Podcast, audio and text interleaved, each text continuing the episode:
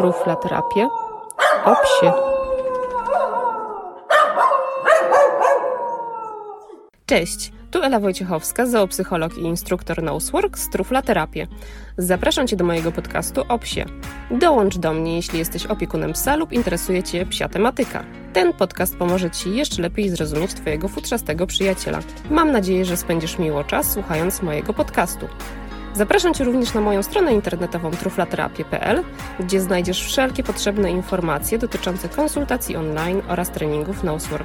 Jeśli będziesz potrzebować dodatkowych informacji, to zapraszam do kontaktu mailowego lub telefonicznego. A teraz zapraszam Cię już na kolejny odcinek mojego podcastu i życzę przyjemnego odsłuchu.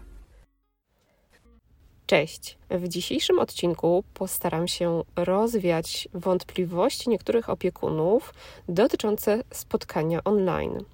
Także dzisiaj będę opowiadać, jak to jest z tą konsultacją online, przedstawię Wam, jak to wygląda w pracy ze mną, jak ja podchodzę do tego typu spotkania i dlaczego uważam, że mając do wyboru spotkanie na żywo i spotkanie online, no to zdecydowanie powinniście postawić na to drugie. Z dzisiejszego odcinka dowiesz się, co warto wiedzieć, zanim umówisz się na spotkanie, jak wygląda konsultacja online, dlaczego warto wybrać konsultację online, a nie spotkanie na żywo, no i jakie są korzyści ze spotkania online. Ten temat wybrałam dlatego, ponieważ zauważyłam, że wielu opiekunów podchodzi do spotkania online jak do jeża. Zupełnie niepotrzebnie, bo ta forma konsultacji ma w zasadzie tylko same plusy. Przede wszystkim terminy spotkań są znacznie krótsze niż w przypadku konsultacji stacjonarnej.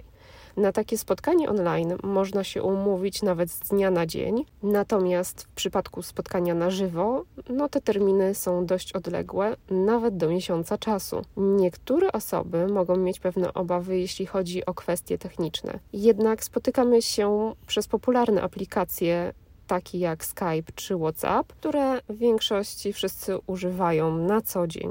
A jeśli nawet ktoś miałby trudności z ich obsługą, to ja oczywiście pokażę, jak to wszystko ogarnąć. Do przeprowadzenia konsultacji online potrzebny jest tak naprawdę tylko telefon i aplikacja do spotkania na żywo. To po prostu przysłowiowa bułka z masłem.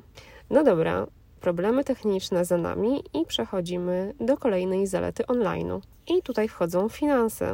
Jak wiadomo, nie każdy jest skłonny nadszarpnąć domowy budżet dla pupila, jednak jeśli chodzi o konsultację online, to jej koszt jest zdecydowanie niższy niż tej stacjonarnej.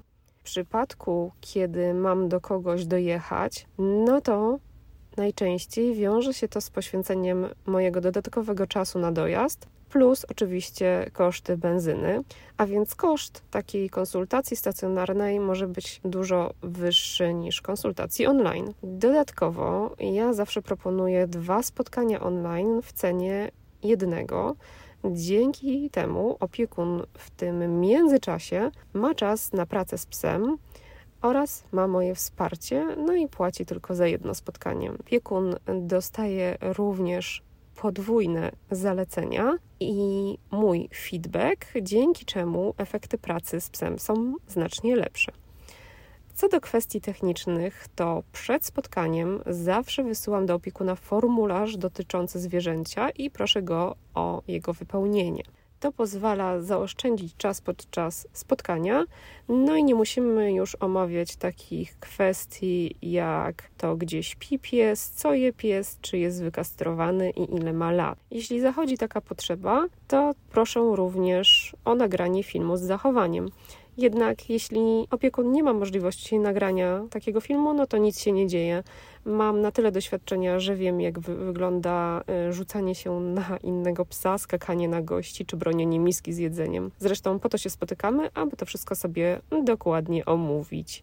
No i tutaj dochodzimy do jeszcze jednej kwestii związanej z nieufnością do spotkania online, a mianowicie dosyć często słyszę takie zdanie, że nie zobaczą, jak ten pies się zachowuje, no i nie poznam go. No ten argument jest jednak z góry skazany na przegraną, gdyż niejednokrotnie, gdy przychodzę do domu opiekuna lub spotykamy się na spacerze z psem, no to ten pies zachowuje się idealnie, nienagannie, albo na przykład gdy jesteśmy w domu, no to gdzieś znika i po prostu w ogóle go nie widać. Podczas spotkania online ten problem znika, gdyż mogę sobie przeanalizować film z zachowaniem psa albo po prostu oglądać go na żywo przez kamerę. W ten sposób pies zachowuje się naturalnie, a ja mam pełen obraz tego, co się dzieje w jego otoczeniu. No i tutaj przechodzimy do największego, moim zdaniem, plusa spotkania online, a mianowicie właśnie do tego, że mnie tam nie ma. Nie wchodzę w tą przestrzeń psa, nie stresuję go swoją obecnością, no i nie prowokuję niechcianych zachowań, szczególnie wtedy, kiedy pies ma problem z pojawieniem się nieznajomego w domu. Dzięki takiemu spotkaniu online pies może zachowywać się naturalnie, a ja mogę sobie go obserwować, nie narażając na niepotrzebny stres. Myślę, że tutaj dla wielu opiekunów również mniej stresujące będzie spotkanie online niż to spotkanie na żywo. No tutaj nie każdy ma czas na ogarnięcie mieszkania przed przyjściem behawiorysty, a tak to możecie sobie spokojnie siedzieć przed kamerą, popijając dobrą herbatę czy kawę i rozmawiać o tym, co Was gnębi. Kolejnym pytaniem, które nurtuje opiekunów i które jest chyba najczęściej zadawane, to to, czy spotkanie online rozwiąże problem z psem. Oczywiście samo spotkanie, czy to na żywo, czy online, nie rozwiąże problemu, ale dzięki rozmowie dowiesz się, w jaki sposób pracować z psem, aby to zachowanie się już nie pojawiło. I tutaj spotkanie na żywo będzie na pewno lepsze w specyficznych sytuacjach, szczególnie takich związanych z pogryzieniami opiekunów, dzieci, czy ogólnie ludzi. Jednak w 99% innych przypadków konsultacja online będzie dużo lepszym rozwiązaniem. Super sprawdzi się w takich przypadkach, jeśli na przykład Twój szczeniak zachowuje się jak rekin, Twój pies zjada meble, gdy nie macie w domu, lub broni cennych zasobów, albo też chcesz wprowadzić drugiego psa lub dowiedzieć się, jak postępować z psem zabranym ze schroniska, no albo nie masz pomysłu na przykład na aktywności dla Twojego seniora, no to właśnie w takich przypadkach oraz również innych spotkanie online będzie idealne. I to by było na tyle dzisiaj. Krótko i mam nadzieję, że coś z tego odcinka wynieśliście.